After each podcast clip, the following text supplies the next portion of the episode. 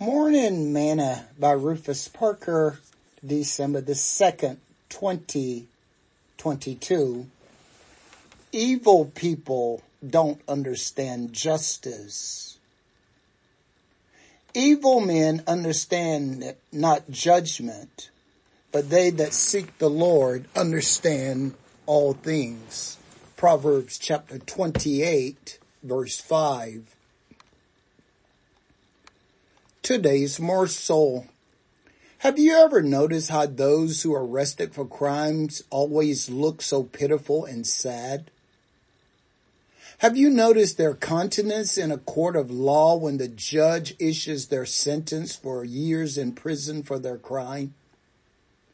They look as though someone is doing them wrong or if to say, why am I even here? It's all because those who do evil do not understand justice.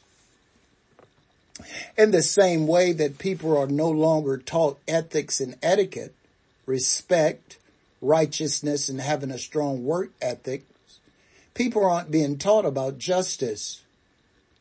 Solomon states, because sentence against an evil work is not executed speedily, Therefore the heart of the sons of men is fully set in them to do evil. Though a sinner do evil a hundred times, and his days be prolonged, yet surely I know that it shall be well with them that fear God, which fear before him. But it shall not be well with the wicked, neither shall he prolong his days, which are as a shadow, because he feareth and not before God. Ecclesiastes chapter 8 verse 11 through verse 13. When men do not understand justice, they may think that people are getting away with doing wrong, and so they make the decision to do the same. But it's not going to go well with the wicked, Solomon says. There is an end. Therefore, those people who say that they know Jesus should never find themselves in a court of law for doing wrong. Do you understand justice?